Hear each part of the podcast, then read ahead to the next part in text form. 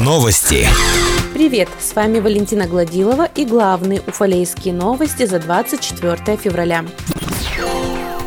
Уфалейские интеллектуалы команда «Уфалейский сувенир» приняла участие в первом отборочном этапе всероссийских соревнований «Икар-дебют». В рамках первого этапа участникам предстояло познакомиться с историей выбранного для проекта предприятия города. Для работы над проектом уфалейцы остановили свой выбор на предприятии «Уфалей хлебзавод». В своем ролике участники рассказали о своем родном городе, об истории предприятия, об ассортименте выпускаемой продукции. По итогам первого этапа победителем стала команда Центра дополнительного профессионального образования детей «Уфалейский сувенир». В состав команды вошли Софья Иванова, Анна Буданова и Тимофей Карандашов. Подготовили ребят Светлана Кондакова, Наталья Буданова и Юрий Касауров.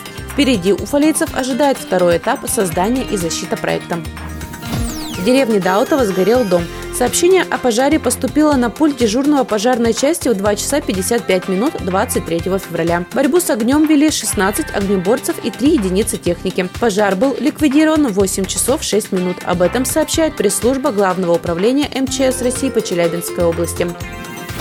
Никельщик завершил финальную домашнюю серию игр. Этой же игрой с командой СКА Свердловск для бело-синих завершился круговой турнир всероссийских соревнований. Вторая игра с командой СКА Свердловск завершилась со счетом 7-3 в пользу хозяев поля. Сейчас в активе уфалейской команды за 22 проведенные игры 40 очков. Никельщик занимает третью строчку турнирной таблицы. У команды есть шанс выйти в финал всероссийских соревнований по хоккею с мячом среди команд высшей лиги.